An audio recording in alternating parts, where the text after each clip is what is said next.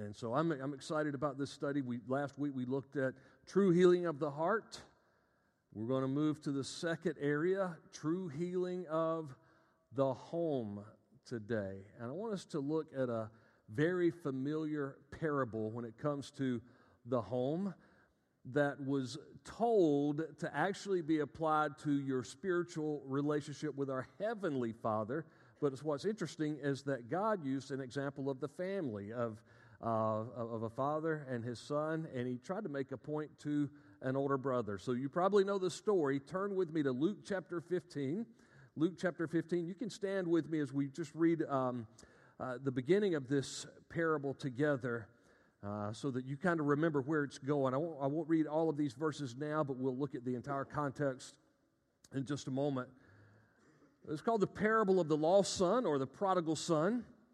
Probably should be called the parable of the unforgiving older brother.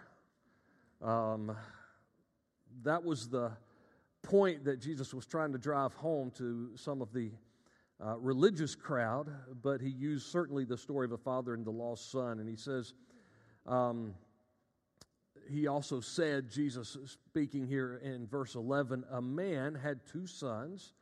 The younger of them said to his father, Father, give me the share of the estate that I have coming to me, my inheritance. And so he distributed the assets to them. And then, not many days later, the younger son gathered together all that he had and traveled to a distant country where he squandered his estate in foolish living. And after he had spent everything, a severe famine struck the country, and he had nothing. And then he went to work for one of the citizens in that country who sent him into the fields to feed pigs.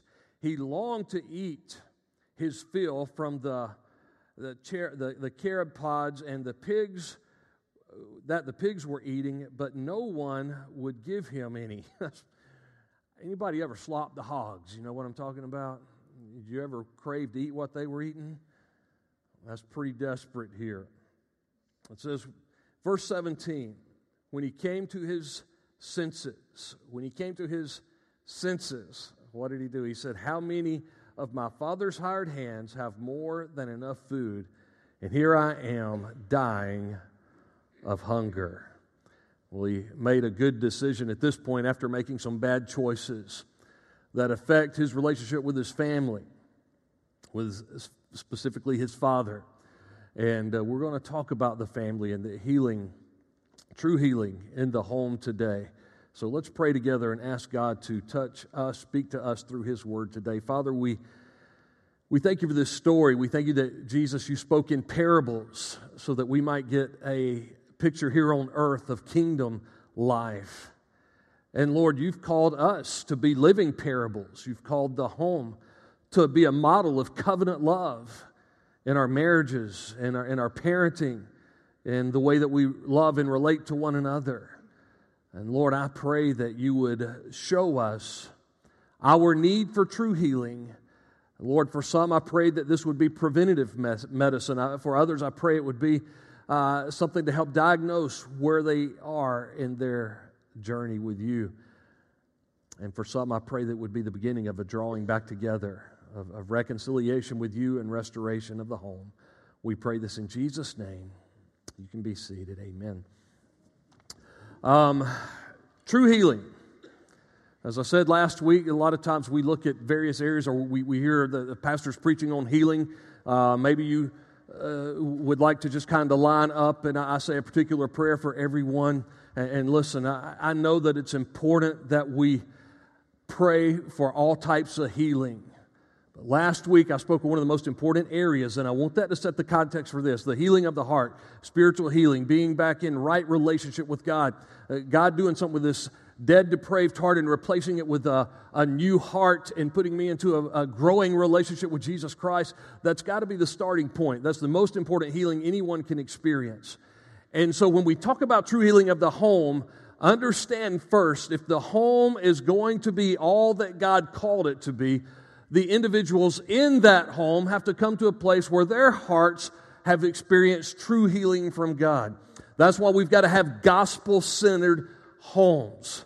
Uh, one of our uh, adult life groups is studying grace based parenting right now, but we need the grace of God and the gospel of Jesus Christ to permeate the homes. And so keep this message in the context of the importance of true healing of the hearts, that we understand the priority of living in right relationship with the Father and modeling that even in our homes. And then next week, for some of you this morning, it is going to be so important that if you're here today, that you please come back next Sunday. Because next Sunday, I'm going to speak of true healing of our hurts. And some of you have been in situations in homes, and, and unfortunately, there were certain repairs that were not made. And there are some things that I might mention that would be goals that you feel like you have already been a victim of hurt in those areas and that uh, there's a situation that is beyond reconciliation and you've moved on from that, but you're still dealing with some hurts. And so, if you see anything that presents an unrealistic expectation, or you see anything that presents to you maybe a hurt that you can't overcome, please be back next Sunday as we deal with a, a follow up message on true healing of our hurts, both self inflicted and sometimes we're the victim of hurts. The, the Word of God does not leave us hopeless, it gives us hope in any and every situation you might find yourself in. And so, again, it's going to be important that you uh, sandwich the message today between those, the true healing of uh, the heart, and then our hurts. Next week, we'll look at that.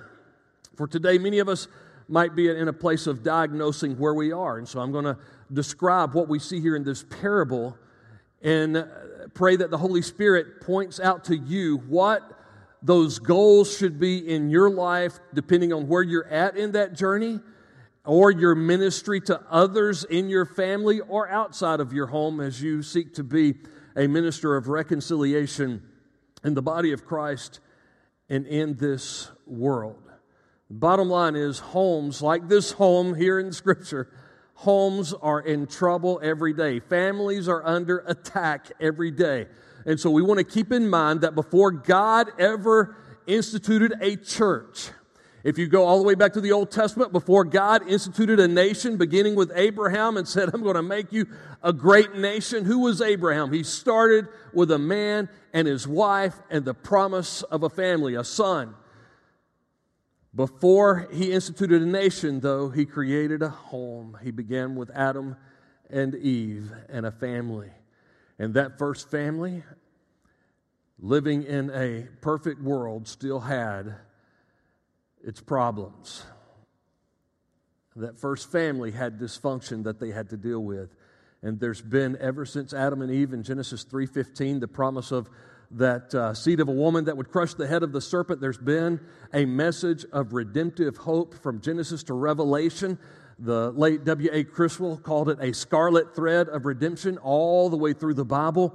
That we can see that God is in the restoring business, even though we seem to be bro- broken again and again and again.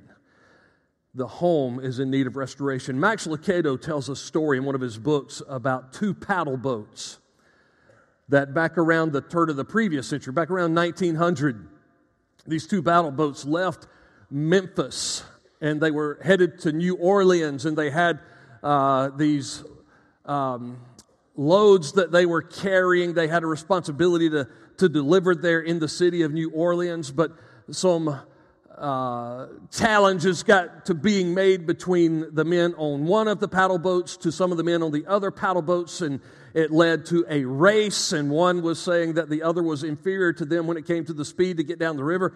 So as they began to race, they began placing bets as they yelled across the way to one another.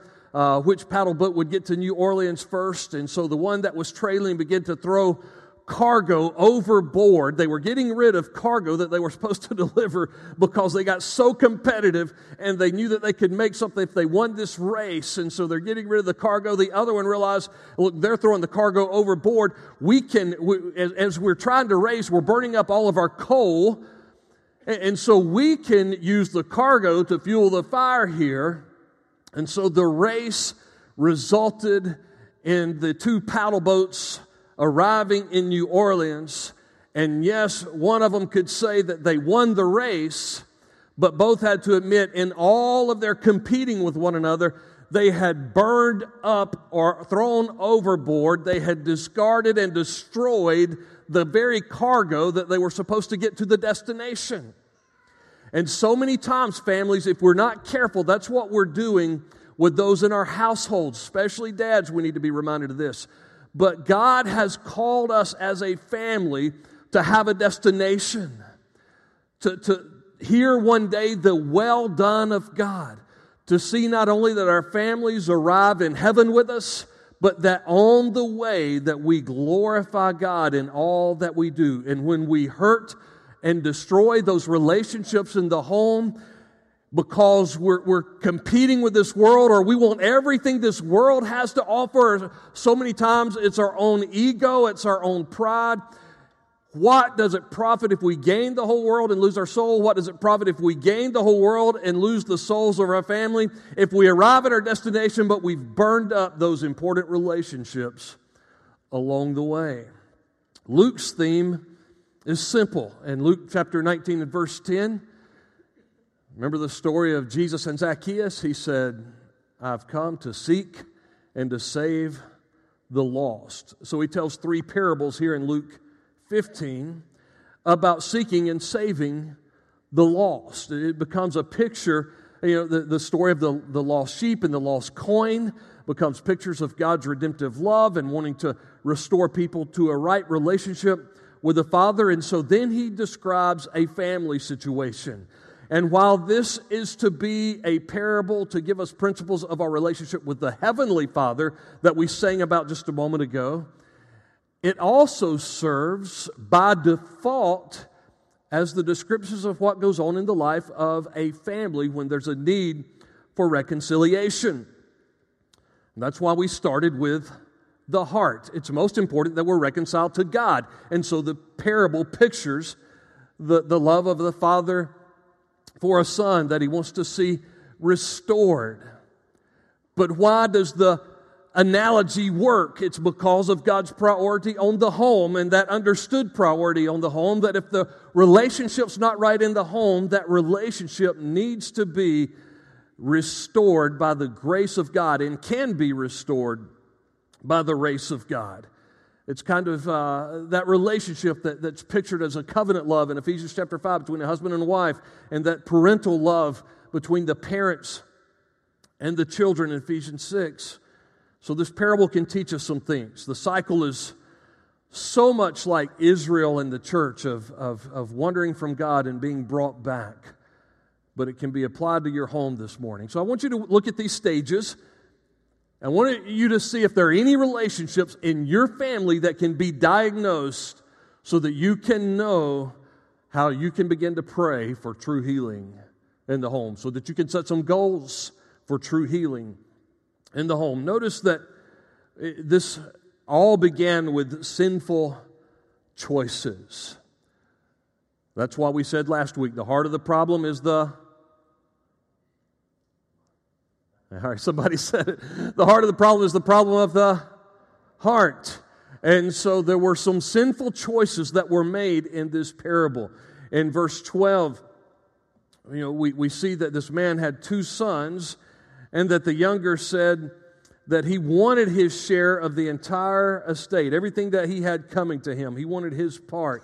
And so it was distributed. This choice was made by the son to go ahead and take what he had come to him and leave. And it says he, he not many days later, the son um, gathered all that he had. He, he traveled to a distant country.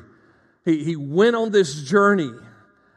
And the word distant really has to do with, with far away. It was to describe and picture a separation as the one who had been in relationship with the father and even with his older brother. Now he is separated from them.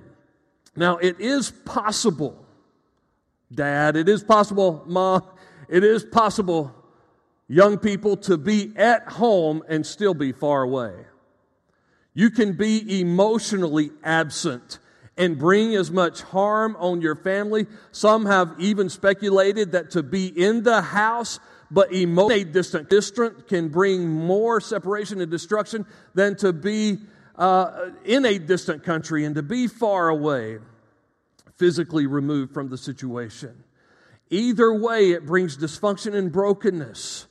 And he made a choice to leave, and he, he squandered things on what he called loose living, thoughtless, meaningless decisions, living for the moment. Again, that is another thing that brings about the sinful choice to live for me, to, to say, I want this family to revolve around me. It's all about who I am and what I want.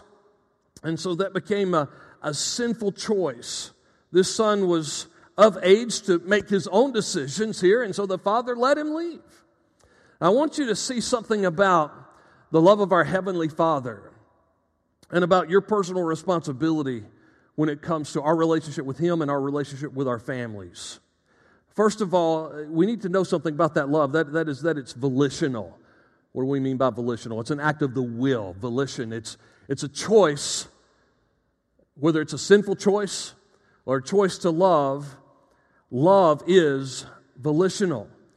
And the love of this father let the son choose, even when choosing meant that he would leave. And our Heavenly Father gives us the opportunity to make a choice.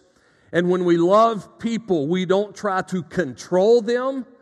We don't try to manipulate them. We don't try to micromanage them. We love them, and then they have to choose whether or not they will reciprocate that love. Controlling, listen, God could have been controlling with us, but He desired us to have a relationship, so He gave us a choice. And in the same way, when we try to control those that we love so much, we can push them further away rather than drawing them to us. Now, God offers us the Holy Spirit, but we have to make a choice to yield to the Holy Spirit. And, and then when the Spirit fills us, we have love, joy, peace, patience, kindness, goodness, faithfulness, and self control. So we're not being controlled by the people around us, but there is a Holy Spirit who comes in and provides a self control and the ability to have love and joy. But love is volitional. It's not real love unless there's a choice. People will say sometimes, well, why did God even give Adam and Eve a choice? Because He didn't want us to be like the other creatures. He gave us a conscience and the ability to choose so that there would be a relationship, not something that was forced. Love not only is volitional, but if it's volitional, it also is vulnerable.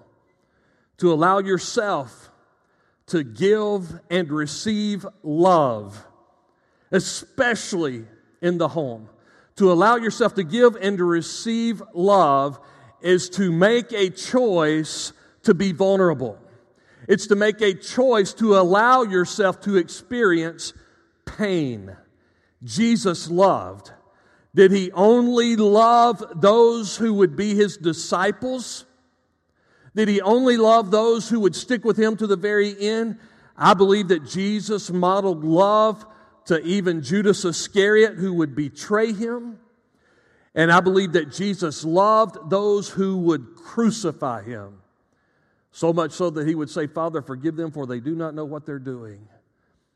And so when you begin to love, that started the day you chose to be a part of a family, right? When you stood at an altar and said, From this day on, I will love and honor and cherish you. That love became a vulnerable love. You're going to experience some pain and heartache and heartbreak along the way. But that's the nature of love. It is vulnerable. Now, in the theological words of Garth Brooks, he said, I could have missed the pain, but I'd have had to miss the dance. Could have missed the pain, but I, I would have missed out on the relationship. And, and so pain is part of it. For the joy set before him, Jesus endured the cross. And so I just want to tell you, and, and, and I know maybe there are some newlyweds here this morning that don't want to hear this, but there will be pain involved in the process along the way because love is a vulnerable thing. You bring children into this world that will bring you more joy than you've ever experienced, and they'll break your heart more than you ever expected from time to time. Love is vulnerable. But finally, I want you to keep this in mind in the process. You say, well, then is it worth it to love? Is it worth it to commit myself to a family like that? Uh, uh, to, to, to be volitional, to choose to love and choose to receive love, but also to choose to be vulnerable and experience pain. Love is always victorious. Uh, we know that 1 Corinthians 13 says that love bears all things, believes all things, hopes all things, endures all things, but it also says love never fails. Love never fails. Love, if love never fails, that means love is always victorious. But you would say, Pastor Robbie, I know some situations where someone loved unconditionally, and like the example of Judas Iscariot, it was not reciprocated, and they rebelled, they left, they hurt, they never came back, and the relationship was never restored and never what it should have been. Keep this in mind. Jesus loved anyway. He loved and he was crucified for his love, but he did rise again. And even if those you love, that spouse, those children, those parents, those that you love, even if they crucify you, and this is why you need to be here next week, you will rise again. You will rise again. There is healing. True love experiences a true healing. It's not always in our time, it's often in God's time. But Jesus rose again, even though his love took him to a cross. Nothing, nothing is ever wasted when we love as Jesus loves. There may be some sinful choices along the way. Why do we have the opportunity to make sinful choices? Because God is a God of love, and love is volitional. He gives us a choice. We choose to love, others may choose to sin. In this environment that the Father was providing for the Son, He chose to leave. The father didn't try to control him. He did not demand that he stay at home. He let him go. He let him experience some things. And that's why we need to move on to what he experienced a little bit here, because sinful choices can lead to serious consequences. Serious consequences. You say, yeah, but what, what if they choose to continue? What, what if this child that I'm praying for, this grandchild that I'm praying for, in our home, they continue to make these choices? There will be some serious consequences. What did we see in verse 14? After he had spent everything, a severe famine struck the country. Listen, hard times are going to come, and when we're not close to the people we love, we experience even greater consequences. And he had nothing. He goes to work for one of the citizens of the country He's in the field. He, what is he doing? He's feeding the pigs and he wants to, he's longing. He is hungry. He is empty and everything's been wasted and he's broken. And so it, it's, it, it all comes to an end. Sin may be fun for a while, and in that family setting, you may have a family member who chooses to get involved in things that will hurt them and break the hearts of their family members, but it will ultimately come to an end, the, the joy that they think they're receiving from it, the pleasure. What did Hebrews 11 say about Moses as one of the heroes of the faith? He, he chose to suffer with the people of God than to enjoy the pleasures of sin for a season. It runs out. There is a, a, narrow road that leads to life, and few find it. There is a broad road that leads to destruction. Many are walking in it. Proverbs 14 12. There is a way that seems right to a man, but in the end, it leads to death. It runs out. Why we discipline our children, right? Because they need to know. We do discipline our children, right? They need to know that there are consequences to sinful choices. And sinful choices in the home lead to serious consequences. Proverbs 13 24 says, Spare, He who spares the rod hates his children. I don't hate my kids just because I don't discipline them. Listen, if, if we want to bless them, he says we will love discipline. And now that kind of changes over the years, but when they're young and in the home, we're kind of like the coach who is leading everything and, and drawing up everything for them and giving them direction. That coaching season, once they get into adolescence, which is adolescence is really something that we've created in the past hundred years, but they get into adolescence, this period between childhood and adulthood, and we have to move from being that coach to more of a cheerleader saying, Man, you can do it. I've got you back. I'm with you. And then we have to transition from that to more of a counselor as they become adults and they call on us for advice from time to time. But when they're young, it's so important to teach them that there are consequences to sinful choices. God loves us so much that He gives us a choice. But the power to choose that's in our hand is not the power to choose the consequences of the choice. I think Adrian Rogers put it this way you're free to choose, you're not free not to choose, and you're not free to choose the consequences of your choice. And so your choices will have serious consequences when we choose to sin, especially the consequences of devastation it can bring on a family. And so sometimes we make the mistake, parents.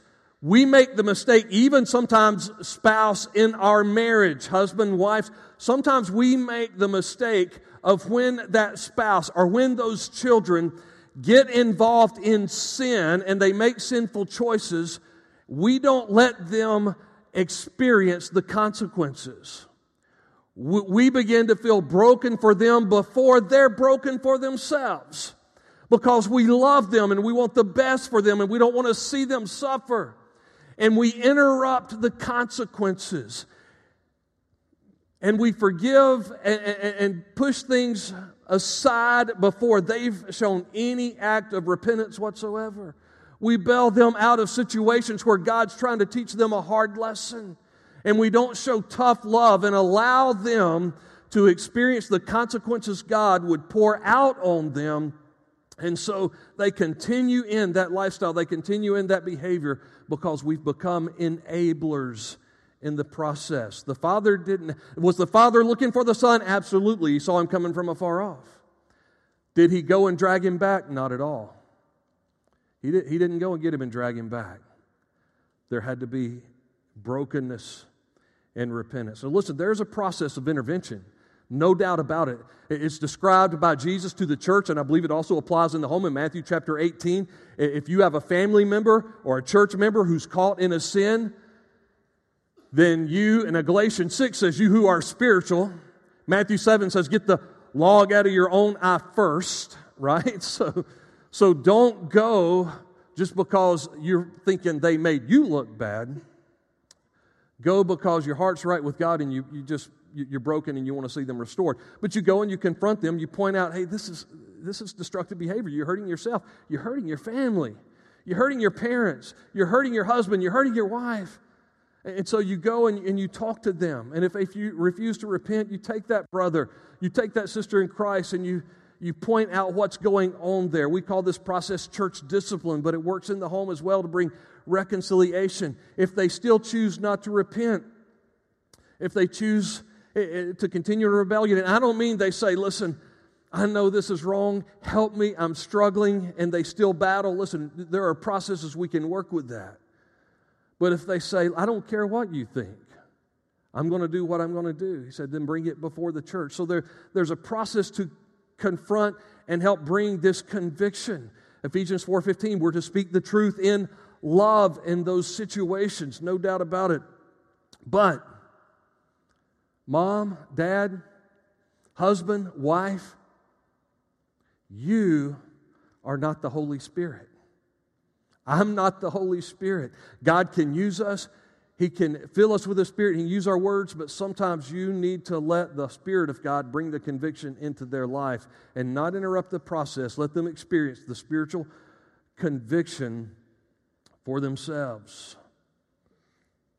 So we move from serious consequences to what? Spiritual conviction serious consequences. God allows those serious consequences in our life to lead to a place of spiritual conviction. To convict as only the Holy Spirit can do. Now, even if the Spirit convicts and we work our way through this process, some of the, and you need to know this just in case there, it might be someone here who would think, well, if that's the case, if there's redemptive hope, then I'm going to see the grace of God as license and, I'm going to continue in sin, and I can experience the grace of God later. Don't forget the warning of Romans chapter 6, which says, Shall we continue in sin that grace may abound? God forbid, how can we that are dead to sin live in it any longer? So if you're just kind of thinking, Well, I'm going to live my life my way, I don't care who I hurt, one day I'll get right with God, then that's a, a strong sign that you're not born again. Grace that saves is grace that sanctifies and calls you to be a new creation in Christ and want to be more Christ like and be the best for Him and for your family. But there are some consequences that even though you experience spiritual conviction, those consequences may continue. And so I kind of want to go back to that and, and point out verse 31, although it's at the end of this story. As the father is dealing with the older son, he said, You are always with me, and everything I have is yours. You are always with me, and everything I have is yours. What does that mean about the younger son? There were some things that he would not get back. There were some things that he had squandered, wasted. Listen, he was brought back into the home, and there were some things that by grace were lavished upon him, but there were also some things that he would never get back. And the grace of God would carry him through, but he would miss out on some things. David, after his sin with Bathsheba, lost the son that was conceived in adultery. Did God forgive David? Absolutely. Did God restore his kingdom in some unique ways and put some people around him that would kill giants he couldn't kill? You bet. Thank God he restores the years that the locusts ate, but he wouldn't bring his son back. And sometimes the serious consequences stay with us for a long time. But the spirit, spiritual conviction reminds us that there's a grace that we need to experience. Look at how he experiences in this story in verse 17. It says, When he came to his senses, he says, How many of my father's hired hands have more than enough food, and here I am dying of hunger? Our prayer for someone who is living in such a way that it's hurting the home, hurting relationships in the home, is that God would bring them to a place that they would come to their senses. I wish I could say that happens every single time, but that goes back to our ability to choose. But that is a great prayer for you to be praying. Lord, bring them to their senses. Show them what they're doing. Help them to uh, understand the consequences of their behavior. Help them to understand what they're missing out on. That child, that grandchild who's missing out on the blessings of the home that they were part of, that husband, that wife who's missing out on that home, pray that God would show them and convict them of what they're missing out on. Again, you're not the Holy Spirit. Let the Holy Spirit bring the spiritual conviction but you pray, you speak the truth in love, and you let the consequences speak. Don't minimize the consequences because they're there to bring them to the place of conviction. Sometimes it's also good, as the father was looking for him, but he was still far from home. Sometimes it's also good for you to pray that God would bring somebody else into their life other than a family member. Other than a family member. I don't know what that, why that is, and, and I'm not encouraging laziness among Christian families that you say, well, I'm not going to say anything to it. Well, I'm not going to say, I'm not going to say. But there's nothing wrong with you praying, Lord, I know who he goes to school with. Lord, I know where he works. Lord, I pray that you would put somebody around them that would show them your love, that would model the Christian life, that would bring so much conviction into their life that when they're around me, I can just be sweetness and light, and they still experience the confrontation and conviction. I've seen God do that. He'll do that. You begin to pray that God would put the right people around them to help bring that spiritual conviction in their life. Well, what did he do when he was convicted? And this is so important, especially if you're the one struggling this morning or you feel like you're the one that's brought some hurt into the home. There was a sincere confession, not just a confession, not just a Sorry. My bad. I did it. Okay, I'll take what punishment comes my way. A sincere confession.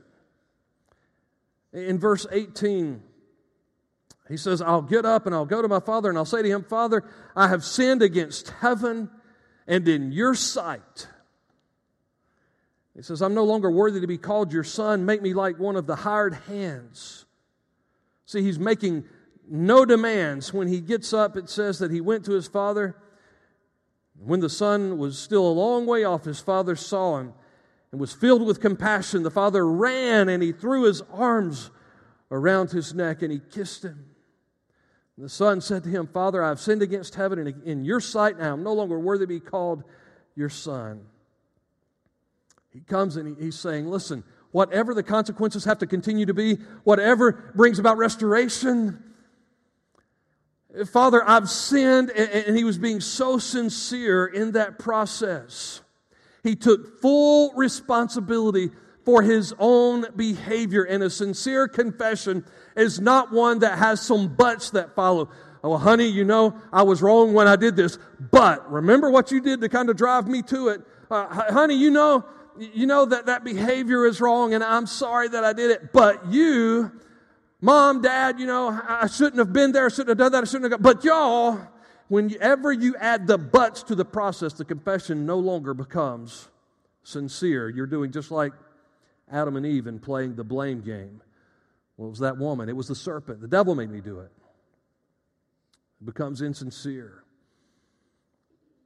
He called his actions what they were. He said, I've sinned against heaven and against you. He made no demands. Again, it's a sincere confession. An insincere confession says, Well, if I say the right things, I'm entitled to this. Grace means undeserved. And so when we bring that entitlement mentality to our confessions, we're not understanding grace. We throw ourselves at the mercy of those that we've sinned against, calling it what it is. In Psalm 32, David said that he was so broken up over this that it was physically affecting him. His depression had gotten so low, and he said, Then when I confessed my sin to God, when I poured it out to him and confessed that sin, we know he had the help of Nathan the prophet who kind of got in his face about it. But when he confessed that sin, it brought healing and rejoicing because his confession was sincere. Remember the story of uh, Joseph and his brothers? They had sold him into slavery, convinced the father that he was dead, eaten by a wild beast, mangled, and then he's in Egypt and the way up was down for Joseph, and God makes him this great prime minister in the land, and he's organizing everything, and the brothers are going there to kind of save their family and ask for food and, and, and to ask for grain. And it's revealed to them that the very one who's going to make the decision of whether or not they will get in on what it takes to survive is the very brother that they had sold into slavery whom their father thought was dead. Remember what their father Jacob said to the brothers?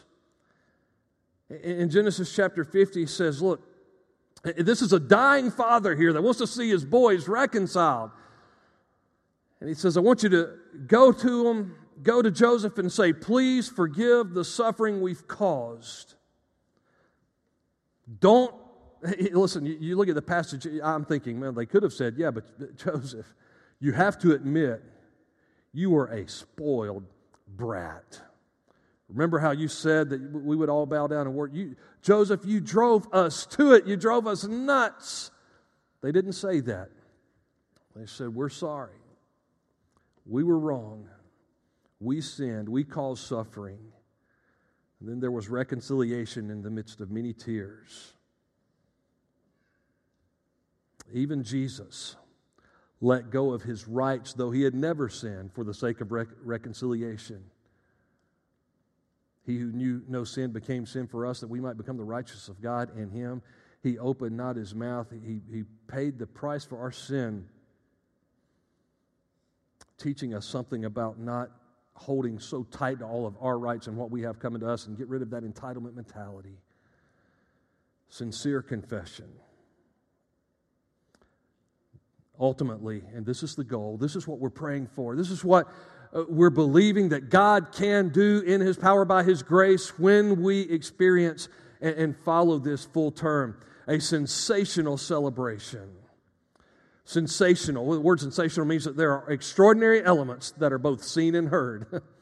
extraordinary to the senses. We see and we hear this sensational celebration that the Father throws because of the Son. It says the Father told his slaves, Quick, bring out the best robe and put it on him, put a ring on his finger, and put sandals on his feet then bring the fattened calf and slaughter it, and let's celebrate with a feast. Because this son of mine who was dead, remember last week? We were dead in trespasses and sins. God made us alive in him. He's now alive again. He was lost, now he's found. They began to celebrate. See, it's not about even in reconciliation, it's not about the ego of the one who was wrong being restored. It's about there being love in the home again. It's about mom and dad being who God called them to be brother and sister, father, son, father, daughter. We celebrate it because only God can make that happen.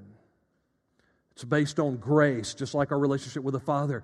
We begin to have that grace based home, that gospel centered home that models to the rest of the world what the love and the power of God can do. In 1972, an attacker in a museum there, uh, uh, part of St. Peter's Basilica in Rome, went in and, and he took a hammer and he delivered 12 blows before anybody could stop him on a statue that's very famous, known as uh, Michelangelo's Pieta. He had designed it hundreds of years earlier. And some say, said it was more real to life than life itself, but you, perhaps you've seen the statue or pictures of it, but it's, the, it's Mary holding Jesus after he's come off of the cross. Extremely valuable artwork. A man just takes a hammer and begins to destroy. And, and there were those who began to argue that afterwards that it shouldn't be put back together, but it should be a reminder of how this was destroyed historically. But the Vatican said, no, no, not, not this piece.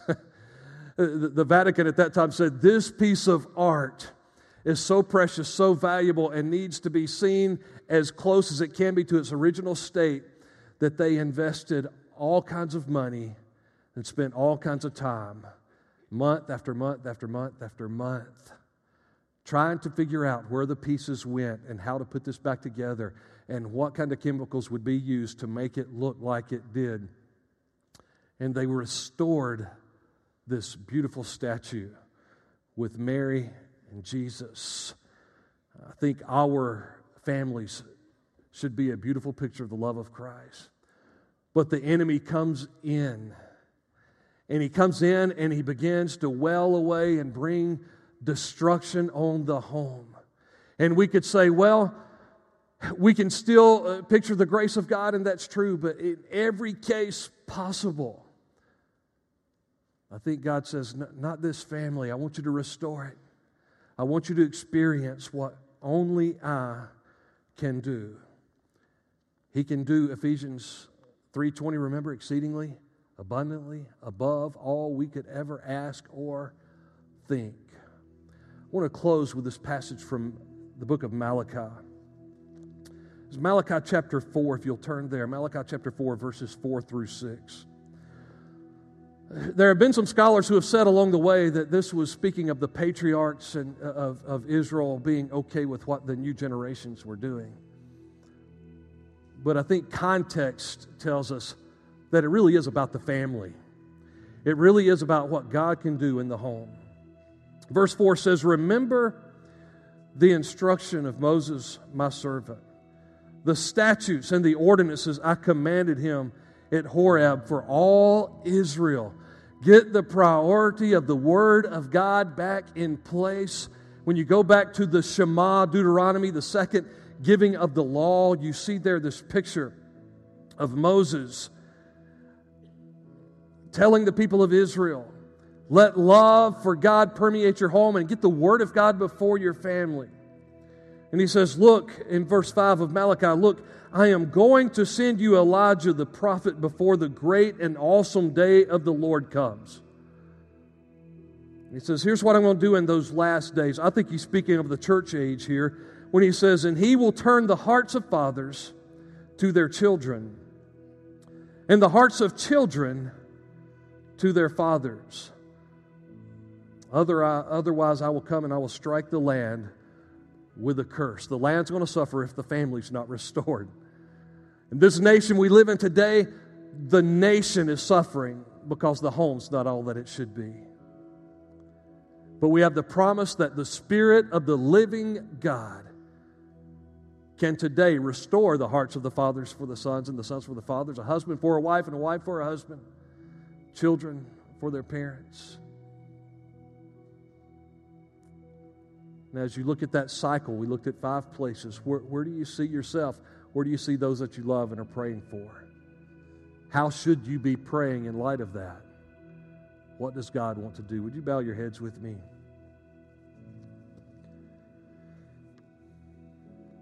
Father, I sense in my spirit that there is more counseling and encouraging that needs to be done than we could cover in a dozen messages today. But there are folks here that need to experience the healing touch in their homes that only you can bring.